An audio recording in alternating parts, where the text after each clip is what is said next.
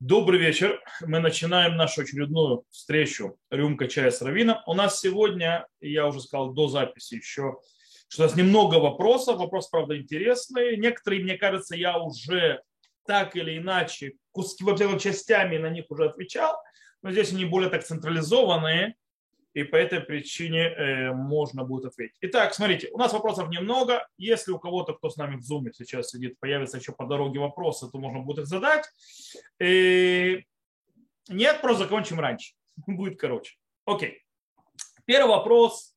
Э, это вопрос идет, звучит так. Какой вид души у животных? Если животное при смерти можно ли усыплять, есть такие процедуры, правильно ли это? Окей. По поводу души у животных я недавно отвечал, но не здесь, не у себя, а мне задавали этот вопрос.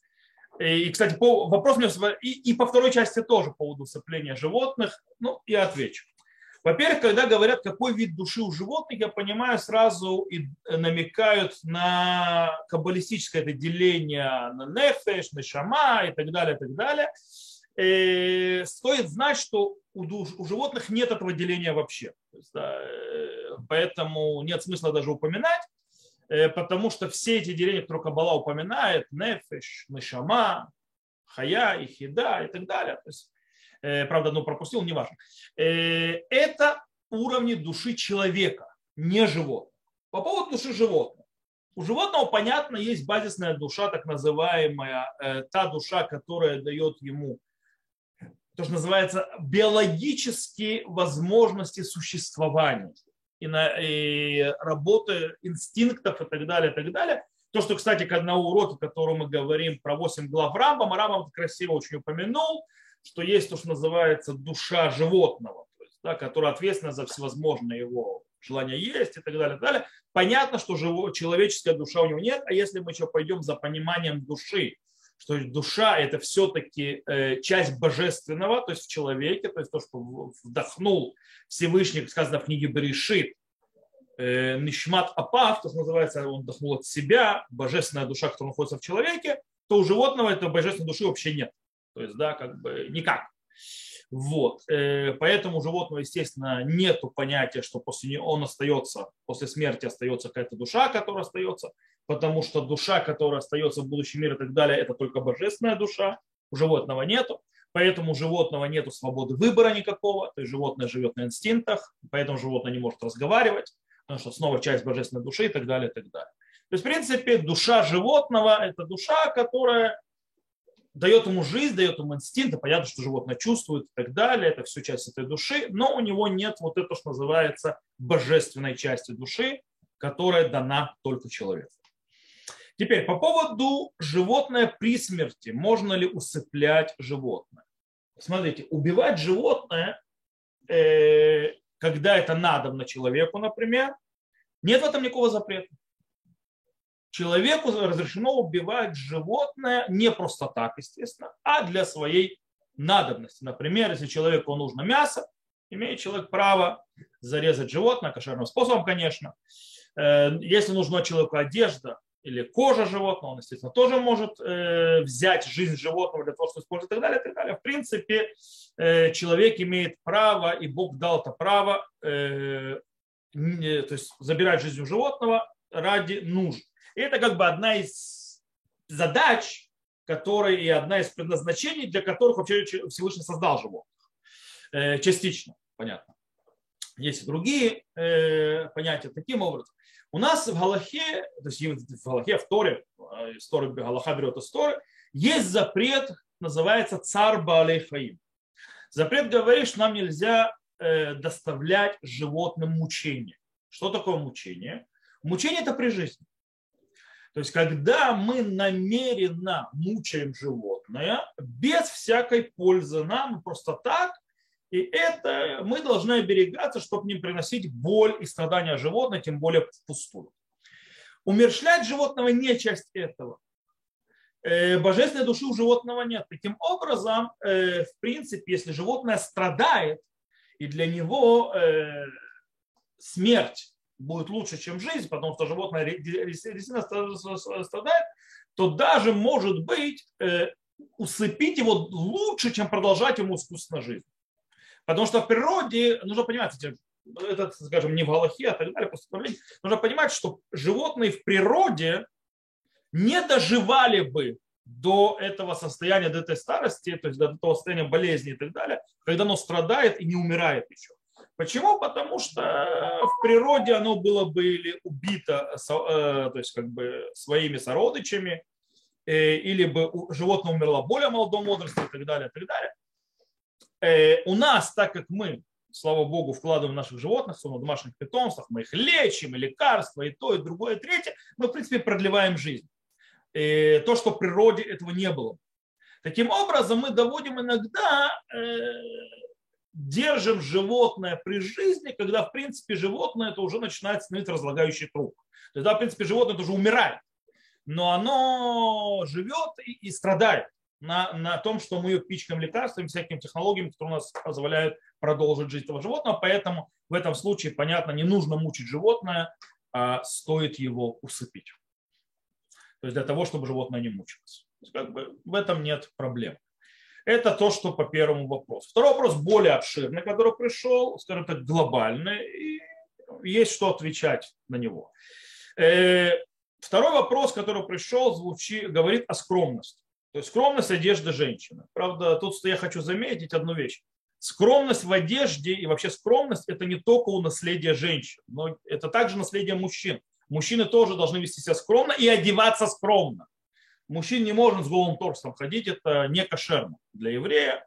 Кто хочет узнать, то есть для мужчин, я могу, конечно, для мужчин поговорить, но это не тот вопрос, который был задан. Э, есть правила, как и мужчине нужно одеваться. Итак, ну у нас скромность одежды уже для женщин. Так вот, в том числе цветовая гамма, правда ли, что нельзя носить красный цвет?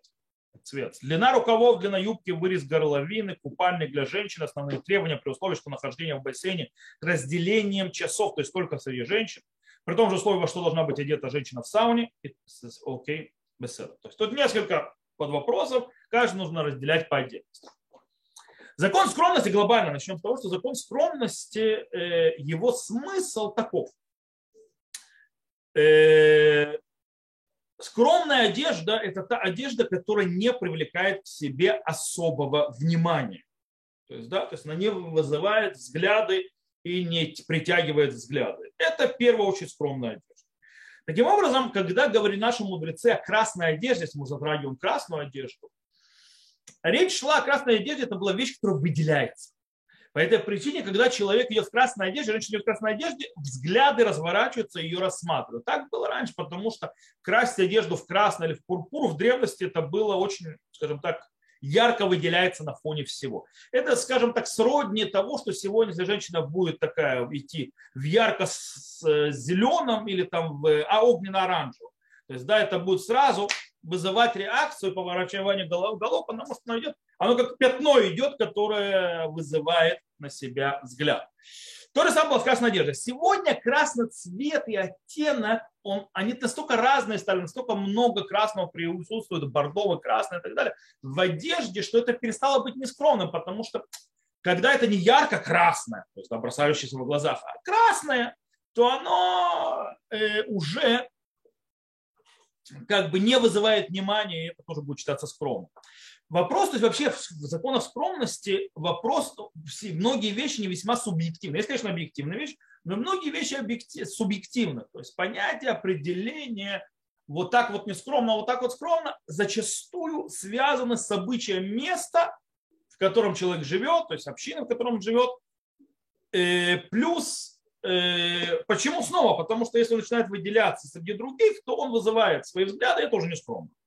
То есть, если женщина вызывает своей одеждой, причем можно одевать все вроде бы по расписанию, цвет и так далее, и так далее, и так далее, и вроде бы, и все равно женщина будет одета вульгарно. И все будет по, по, и, э, это сделано как угодно и так далее. А, допустим, если очень э, прилегающая одежда, женщина может выглядеть вульгарно и вести себя вульгарно. И это как бы не цвет одежды будет на это влиять. Э, нужно просто понимать вот этот вот принцип. Принцип, что ты должен не бросаться в глаза. Окей, это называется скромность. И это поэтому цвет. Теперь, по поводу длины рукавов, длина юбки и так далее, это вещи, которые тоже, в принципе, весьма субъективные глобально. но у них есть объективные, скажем так, правила. Объективные правила описаны в нескольких местах. У нас есть в трактате Брахот, а есть в трактате Ктубот часть вещей. И в трактате Брахот там идет речь о том, что является эрва, то есть что является той частью тела, которую не обнажают. Э, и в этом случае, то есть, и, и там, правда, закон учится по поводу чтения шма, потому что когда открыта ирва, то есть вещь, то есть часть тела, которую обычно не обнажают, она открыта, то запрещено при этом говорить шма. То есть, да, там в этом законе.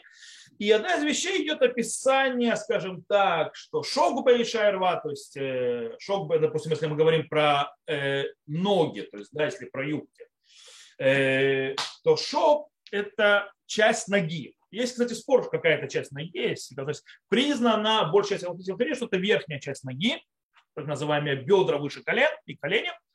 Э, но есть мнение, которых шок – это нижняя часть ноги, а не верхняя. И, допустим, Хазун Иш очень сомневался в этом вопросе, и по этой причине он сказал, допустим, что нужно носить э, то, что называется чулки, которые не, непрозрачны. Таким образом, для того, чтобы решить проблему, по мнению э, тех, что считается, что шок, то есть это нижняя часть ноги, э, в любом случае, скажем так, нету разрешающего мнения, не существует разрешающего мнения носить юбку, которая будет выше колен, причем даже, то есть, э, причем юбка должна быть ниже колен в любой позиции. Обычно женщина то есть, носит юбку колен, никогда не задумываясь, что вообще она ниже колен должна быть всегда. То есть, если женщина садится, она тоже должна быть ниже, закрывать колени. По этой причине, если женщина будет носить юбку по колено, то, или там слегка закрывая колено, то вроде, когда она стоит, все нормально. Только она сядет, эта юбка сразу будет уже намного выше колен. Вот. Э, по этой причине это минимально. Но снова есть те, кто устражает и говорят, что это недостаточно. Тот, кто сказал, что этого достаточно, Мишна Брура. То есть в Хафицхайме. Но есть те, которые с ними согласились. Снова это на споре, что является понятием ирва. Понятие ирва – это место, которое не обнажает. Э, теперь, по поводу рукавов есть очень интересный момент. По поводу рукавов написано, что женщина, которая показывает зроте, то есть да, свои руки, людям, она уверит аль дат иуди, дат муше, дат иуди, то есть она нарушает еврейский закон. Это Гмара в трактате Ктубот. Э, и там пытается понять, что такое зроа, когда это видит и так далее. В принципе, принято большинство мнений, что зроа – это вот от локтя и выше, включая локоть. Поэтому, по идее, нужно закрывать и локоть тоже. То есть это зро, то есть вот эта вот часть. Кстати, снова, есть устражающие мнения, которые говорят, что это нижняя часть тоже. Но это очень мелко. То есть, поэтому есть, то есть, то есть принято большинством, то есть начиная от локтя и выше до, до, то есть, хотя это предплечье называется, но это зро. Теперь есть Рав, и увидел всех на Хуму, Рав Нахум Рабиновича, который считает, что запрет был, что когда женщина поднимает то есть, руку, и тогда, то есть там запрет, который говорит Маре, что видно ее подмышки. Это запрет. То бишь, получается, любой рукав, который ты поднимаешь, не открывает подмышек, это будет разрешено. Вот Раб, э, Раб э, Рабинович, Равнахум Рабинович, э, Захар Царик Лебраха, скажем так, он весьма одиночное мнение. То есть в этом случае очень облегчающий, но в принципе есть на него положиться, особенно когда-то я слышал от Рава Римона, то есть он, то, которого учился, Рав Римон, автор многих книг, и сегодня он глава Бейт Мидраша, то есть Махон Леви и так далее, раввин Южного Лоншвута, очень серьезный раввин, он в свое время сказал, ему было странно, говорит, что наши матери, их матери, имеется в виду, их старшее поколение, то есть женщина, которая сегодня по лет 80-90, вот, 70, э, они все ходили вот с такими рукавами. С рукав вот так вот, не до локтя, а вот так. Причем очень кошерная, очень религиозная женщина, и почему? То есть как бы он не знает. То есть, да, по идее, по Аллахе это нельзя. Но факт, что женщины так ходили, наверное, было на них кому полагаться. Если, то есть, э, если мы возьмем то, что Рав Рабинович объяснил Гмару, то э, можно им полагаться на Рав Рабиновича. Наверное, Рав Рабинович, то есть мы знаем какое одиночное мнение, но, наверное, он не один, кто так думал. В любом случае, как бы изначально, по большому мнению, то есть должно быть рукав, который закрывает локоть. Снова, вы не забывайте, что когда вы поднимаете руку, у вас съезжает, то есть это натягивается. Таким образом, то есть локоть должен быть закрыт. Обычно это две трети. То есть две трети руки, это, скажем так, э, обычно тогда все проблем нет. Снова, если кто-то носит его так, то нужно понимать, что это разрешается. Э, самое разрешающее, самое облегчающее мнение – это рукав, когда не видно подмышки, когда вы поднимаете руку. Окей. Это самое облегчающее мнение. И э, по поводу горловины снова. Горловина должна быть обычно, то есть как бы снова, если которые, то есть чуть ли не вот так вот застегивать по самой, то есть нет, борода не видно, по самой не могу. Э, вот. Э, есть, которые более разрешают, но в принципе принято самое мнение, это ключица вот здесь. Снова, нужно заботиться о чем? В чем проблема с одеждой? То есть все хорошо, ты провел но, допустим, женщина а, делала то есть, очень свободно, если она чуть-чуть наклонится, это все опустится, то есть, да, и все, и привет. Э, кстати, одна из вещей, э, почему, то есть я узнал и не знал об этом, есть принцесса Диана, э, у нее была сначала сумочка, она всегда выходила из машины и так далее, всегда сумочку держала вот здесь. А потом то объяснили, почему. То есть это специально, чтобы в любой позиции платье не раскрывалось, всегда было закрыто. Кстати, обратите внимание, как ходят королевские особы королевские особые, королевский дом ходят все закрыто. Все очень должно быть скромно. Штаны носить, да не дай бог. И так далее. Почему? Потому что это, скажем так, аристократы одеваются скромно, и это часть этикета, это только для простолюдин э, можно бегать с голым торсом. Это аристок... А говорят, что еврейский народ все-таки дети царя, и стоит вести себя тоже как аристократ в своей одежде. Вот. Это с точки зрения нужно ходить снова. Тут нужно с головой подойти. Можно все это одеть по правилам, но это будет настолько облегчающее, настолько вызывающе, что это будет все равно не скромно. Поэтому можно одеваться красиво, скромно, и все будет хорошо. По поводу купальни. По идее, женщина, которая купается с другими женщинами, вообще может быть в любом купальнике. Хотя Галаха говорит, что человек должен быть скромным даже когда он наедине сам с собой. Почему? Потому что Всевышний все видит. И по этой причине не оголять то, что оголять не надо. То есть, в принципе, нужно продумывать, э, оголять, то есть, скажем, по минимуму. Человек, когда даже идет в туалет, он должен, то есть, как Галаха говорит, что руки приведено, шабура приведено и так далее, что человек, когда идет, это гмара вообще, то есть изначально, что человек, когда идет в туалет, даже Мишна, э, он открывает только то, что ему нужно для, э, то, что называется, справить э, потребность. Он не оголяет, более того, почему-то говорит не только о женщине, говорит о мужчине тоже.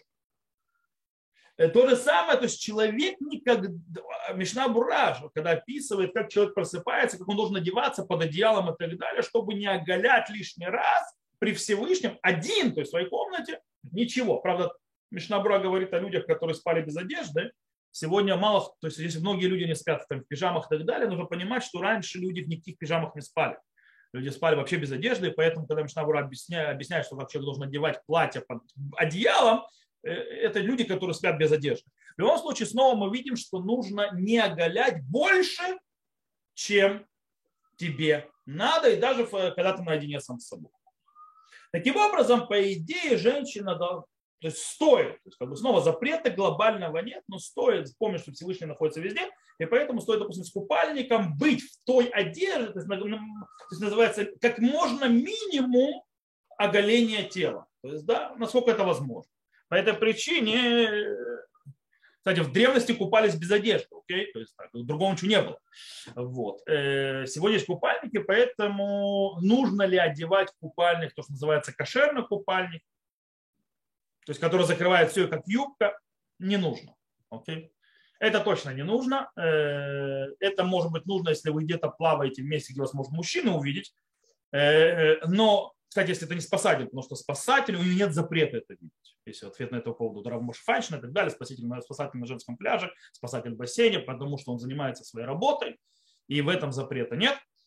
Вот. Э, но, в принципе, цельный купальник вполне, по-моему, насколько мне известно, принято среди женщин, даже очень религиозно. Я, правда, никогда не был там на женской половине, но сколько мне известно от моей жены и так далее. Окей. И... Э, То же самое в сауне. То есть, да, в сауне зависит от того, то есть, что тебе нужно оголить. Окей? То есть, да, понятно, что это в женской сауне, то есть, когда там только женщина. Насколько максимум надо оголяться, то есть, да, с точки зрения для того, чтобы принять эту процедуру. Так и оголяться, не более того. То есть это работает по тому же принципу. Как говорится, хахам и нав берушо. То есть да, умный, у него глаза на голове. То есть, да, и он понимает, что нужно делать правильно. Э, вроде мы как бы это все раз, разобрали, вроде бы принцип понятный. Можно переходить, я думаю, к следующему вопросу. Следующий вопрос связан с кольцом обручальным. И звучит он так. Обручальное кольцо под хупой почему должно быть гладким и только для женщин? Обязана она носить его. Расскажите подробнее про эту традицию. О, тут уже ошибка, это не традиция. Э, это закон. И истоки критерий выбора Ашкиназим, Сфаради, может ли есть аспекты содомиса, то есть глубинных пластов Торы. Если мужчина просьбы жены носит, э, должен носить кольцо, правильно ли? Окей. Давайте по поводу обручальное кольцо. Обручальное кольцо – это уже неправильная фраза э, на, в еврейском то есть, э, понятии, потому что обручаться – это э, христианское понятие, ну, так оно в русский вошло, ничего не поделаешь. Э, у нас, у евреев, мы делаем то, что называется кедушин, освящение, освящение. Э, кедушин – это киньян. Что такое киньян? Знатоки современного иврита сразу будут кидаться и говорить, что э, мужчина покупают женщина, это грубая ошибка. Это непонимание вообще понятия киньян в иудаизме. Да, Элиезер бен Иуда, когда возродил язык, кстати, он, он ему не возвращал, что лекнот – это купить. Лекнот купить, это уже, это уже э, пере, скажем так, более современный язык пришло. По-настоящему э, то, что называется иму, приобретение имущества, на иврите называется рехиша, от слова рехуш, имущество, то есть, да, Э, продавец называется мухер, а не как, э, то есть, а покупатель называется на иврите лукеах, от слова лаках, брать. Оттуда слово извращенное причем, то есть это неправильно сказанное слово лакоах. Лакох это, неправ... это извращенно неправильно говорящее слово лукеах. Лукеах вообще, то есть если вы обратите внимание, то есть в иврите раньше писали правильно. То есть академик потом это изменил, потому что люди так говорили. Им было неудобно говорить локеах, и они говорили лакоах. Но это с точки зрения иврита неправильно. Нет такого слова лакоах. Есть слово лукеах. То есть это есть мухер в лукеах. Есть меках у мемхар. То есть, да, в иудаизме. То есть, есть понятие меках, это взять, мемхар отдать, то есть, да, продать. Это торговля. Слово киньян имеет очень важную галактическую понятие. Что такое киньян?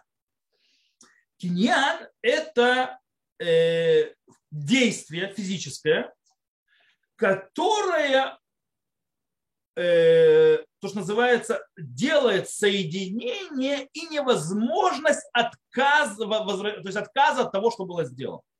То есть, в принципе, а также это, когда это работает, это показатель, когда два человека то есть, делают, и происходит действие, называемое кинья, то это выражение согласия обоих сторон на то действие, которое произошло, и с этого момента уже это действие отменить невозможно, кроме как другим киньянам, да, которые будут показывать снова согласие этих двух людей.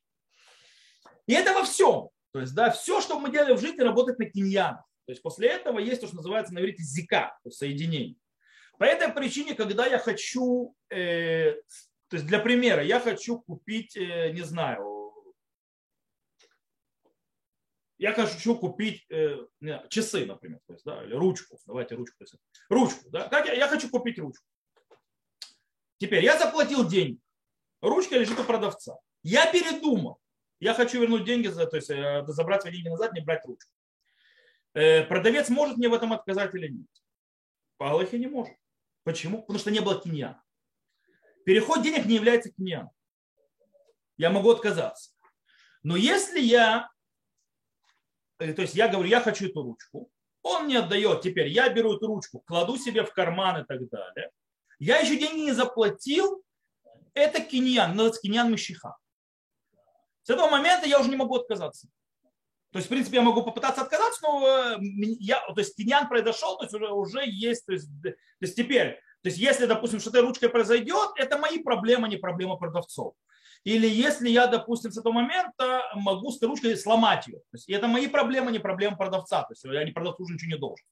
Окей? Потому что произошел киньян, то есть уже произошла связь. Теперь, хочу я отдать эту ручку, то есть снова, то есть нужно наоборот.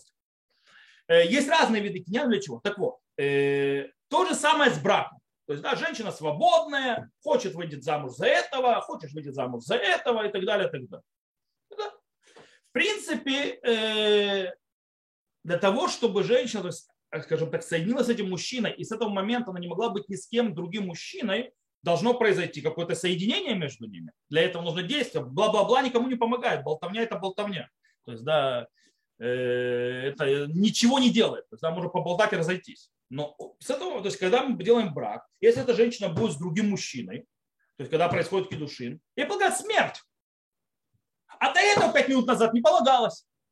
Поэтому нужно, чтобы было произошло действие при светле и так далее. Так вот, есть три пути киньяна, то есть как женщина никнет, то есть как происходит вот это вот соединение, которое мы называем кидушин, то есть да, обручение и так далее. Э, что с этого момента женщина не может быть ни с кем другим мужчиной, если она будет, и полагает смертная казнь и так далее. Э, то есть есть три пути. Один путь – это с помощью штар, то есть документа, можно это сделать. Второй путь – это можно сделать с помощью интимных отношений при свидетелях. И третий, то есть называется то есть, э, штар, бия и кесов кесов. Или деньги и, или то, что э, или то, что стоите. Окей? Это три пути. Кстати, и женщина выходит, то есть разрывает эту вот связь тоже двумя киньянами.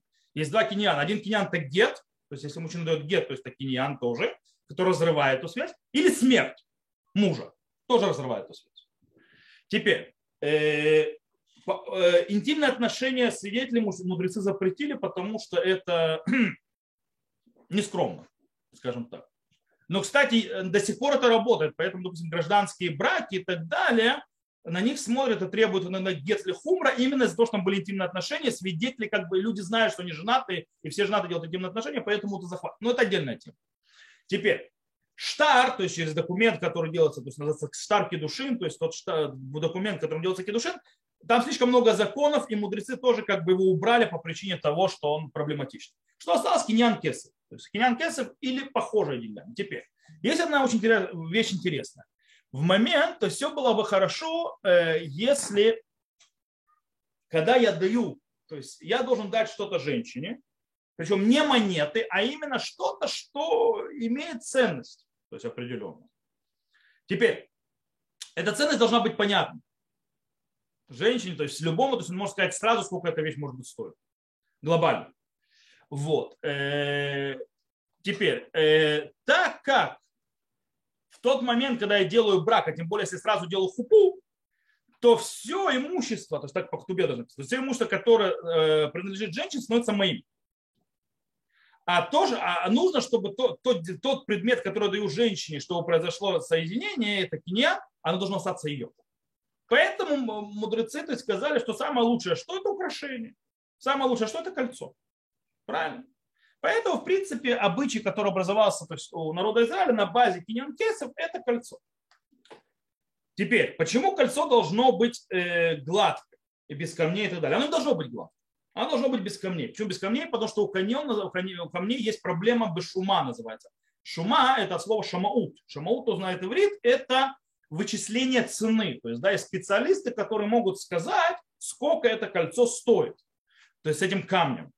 В чем проблема? Проблема в том, что э, если у нас есть сафек бешума, то есть да, мы не знаем точно, сколько оно стоит, а проблема в том, что э, сколько стоит то или иное камень, это может только сказать специалист, и цена будет прыгать. Поэтому непонятно, было ли согласие женщины, а за, жениться на женщине невозможно без согласия. Непонятно, было у нее согласие на вот это или вот это. Мы входим в проблемы, то, что называется сфекки души, то есть вопросы, состоялся ли соединение брака и так далее. И нам это не надо. По этой причине никаких камней. Второе. Э, кольцо, то есть дело в том, что если делать всякие вырезки и так далее, всякие рисунки на кольце, это уже работа мастера. Работа мастера, оно может удорожить кольцо больше, чем оно стоит. Таким образом, снова мы попадаем в ту же проблему, как с камнями. Э, таким образом, есть проблема.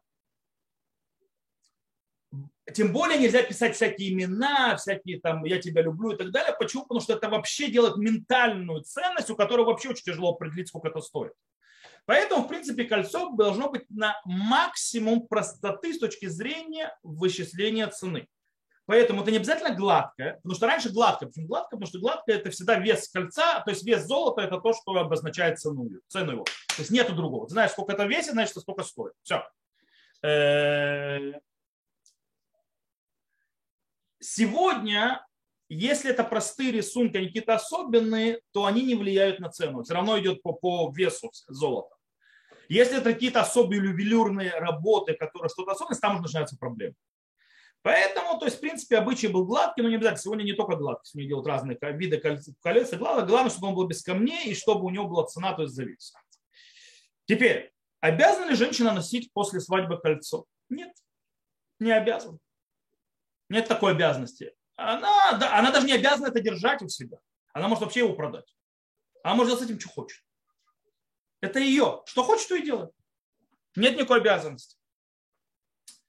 Э, причем разница между, все, что я говорю, вообще без разницы между ашкеназами и сефардами. Все одинаково. То есть нет никакой общей разницы. Э, теперь, э, почему именно женщине дают кольцо? Есть это много объяснений, которые можно дать.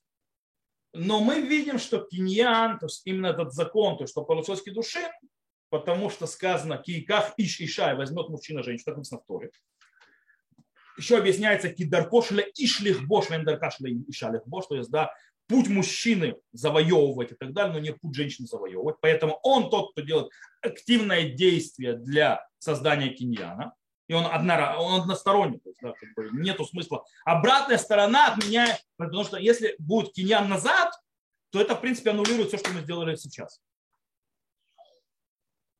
Мы сказали, то есть, э, если был киньян, то все, он односторонний. Э, я иногда объясняю, мне так кажется, может быть, я не прав, но мне кажется, что есть в этом что-то. Нужно согласие женщины, нужно киньян. Мужчина как бы дает кольцо и предлагает, то есть, да, сделать вот это вот действие, то есть она, чтобы она стала его женой. Она приняла, согласилась. Она не приняла, не согласилась. Она приняла, то есть она согласилась, стала его, то есть э, мы куда все, с того момента уже нельзя растрогнуть это без гета и так далее. Поэтому мужчине, в сторону мужчины кольцо вообще не нужно. Это, более того, оно делает проблемы. Если она дала ему кольцо, это может сделать проблему в человеческой душе изначально. Потому что это вы, выглядит как обратный киньян, или как будто она его освещает, а это не является галактическим э, киньяном, и это то есть, аннулирует все, что сейчас делает. Или аннулирует, или вводит состояние сафек, то есть под вопросом. Это, короче, делает проблему. Не обязательно сразу аннулировать, иногда аннулируют, иногда нет но не буду заходить в эти э, тонкости. В любом случае, мужчина дает, поэтому кольцо мужчине вообще не нужно. Сегодня появился обычай, что женатые мужчины носят кольцо для того, чтобы как бы выглядеть, что они женаты и так далее, и так далее. Смотрите, в древнем мире была эпоха, когда мужчины имели то, что называется родовую печать. То есть, то есть печать, то есть они, они, в принципе, кольцо, которое носилось, то, что называется, откуда появилось понятие печатка. Это кольцо, на котором стояла печать дома. Таким образом, он печат, то есть снимал кольцо и запечатывал конверт и так далее, который, то есть там был воск, ну и так далее. Э, и даже большие раввины носили, то есть человек, когда женился, у него, э, он становился хозяином дома, и как бы была печать, письма запечатывать и так далее. Поэтому многие, допустим, в сефардов это было принято и так далее, дарили сыну, кстати, отец дарил сыну э, кольцо с печатью дома. То есть, да, это его личная печать становилась. Э, сегодня эта печать нам не нужна. И как бы она отмерла, ее надобность, хотя вот пожилых иногда сефардов, сегодня уже почти не встретите, но на фотографиях сефардские пожилые раввины, когда-то все еще так были, вы увидите, что они с кольцом печаткой на руке, это печать. Вот. Сегодня, то есть как бы мужчины уже не носят кольца, но считается женским украшением. Хотя сегодня мужчины носят, вот я оно так немножко женское, не женское, очень странно. В любом случае, мужчина не носит кольца. Может ли мужчина носить кольцо, если женщина очень сильно требует для шламбайт? Может. Может. Я даже увидел, иногда я видел даже, правда, у американских харидим, харидим не это, харидим обручальное кольцо на руке. Э, где да, может быть, стоит, допустим, если человек работает на работе со светскими, где женские коллективы есть и так далее, и так далее, и там, может быть, стоит, чтобы видели, что у него есть кольцо на руке, что он женат, чтобы избежать всякие, скажем так, даже попытки с ним э, как-то что-то, какие-то попытки. Кстати, тем более, если человек находится за границей, э, и там вообще, то есть это как бы принято, и не обращают, не обращают внимания евреев, не евреи. То есть тогда он носит для того, чтобы, скажем так, я скажу честно по себе.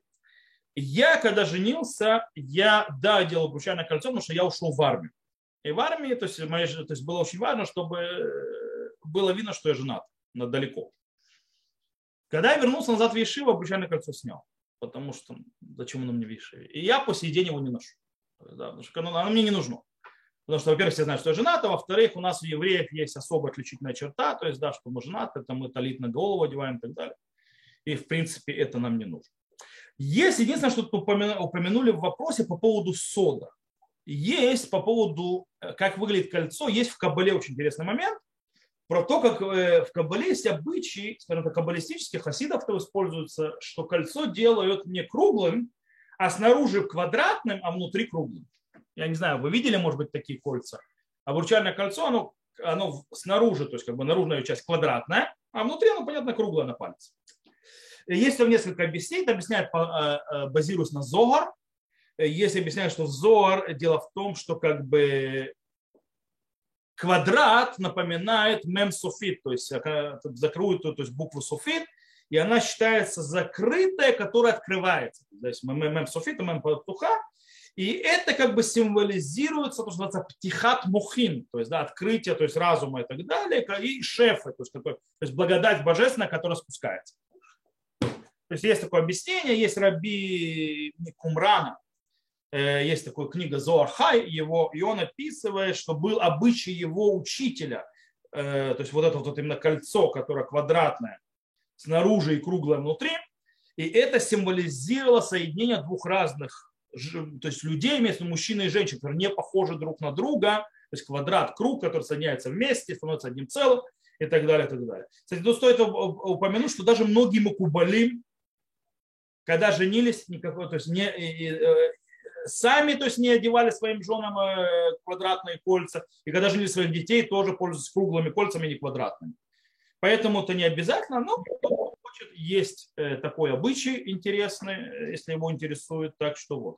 То, я думаю, что мы ответили на вопрос про кольца, про обручальное, объяснили, в чем смысл этого кольца, что вообще связано с понятием кинян кесов, то есть действие вот этого вот галактическое, которое делает соединение и показывают согласие и договор, который невозможно разорвать, которое должно стоить какую-то сумму, и как бы было принято что-то кольцом. Также мы разобрали по поводу, что у шкида с нет никакой разницы, каббалистические то есть обычаи привели, и сказали, что может ли человек носить кольцо, мужчина. Окей, на этом вопросы, в принципе, присланные закончились. Если у кого-то есть вопросы вот с присутствующих э, в Зуме, то у нас есть время, понятно, на них ответить. Есть вопросы?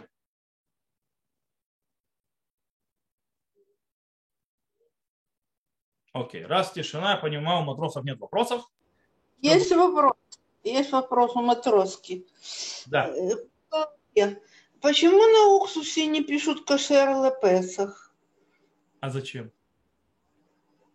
Он всегда кошерный, что ли?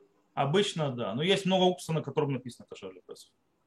Нет, я была в Ошараде. Хороший магазин. Ничего на уксусе не написано. Пошли к Раву.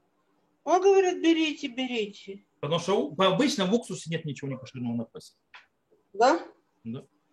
Ясно. Буду Химия. Знать. Понятно. Спасибо. Это раньше уксус настоящий был. И не важно, он яблочный или обычный. Я думаю, что яблочный это не, тоже, э, не настоящий. Мне просто интересно ингредиенты посмотреть. И снова, то есть, э, есть такие, на которых написано кашук написано. Ясно, спасибо. Есть еще вопросы?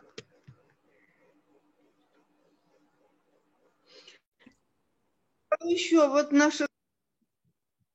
Я вас не слышу. А, а, у вас микрофон откройте, тогда я вас, может быть, услышу. Так. О, э, значит, о теперь нет, стоп. Теперь я, я, я вас ничего не слышал, начинайте сначала. Да.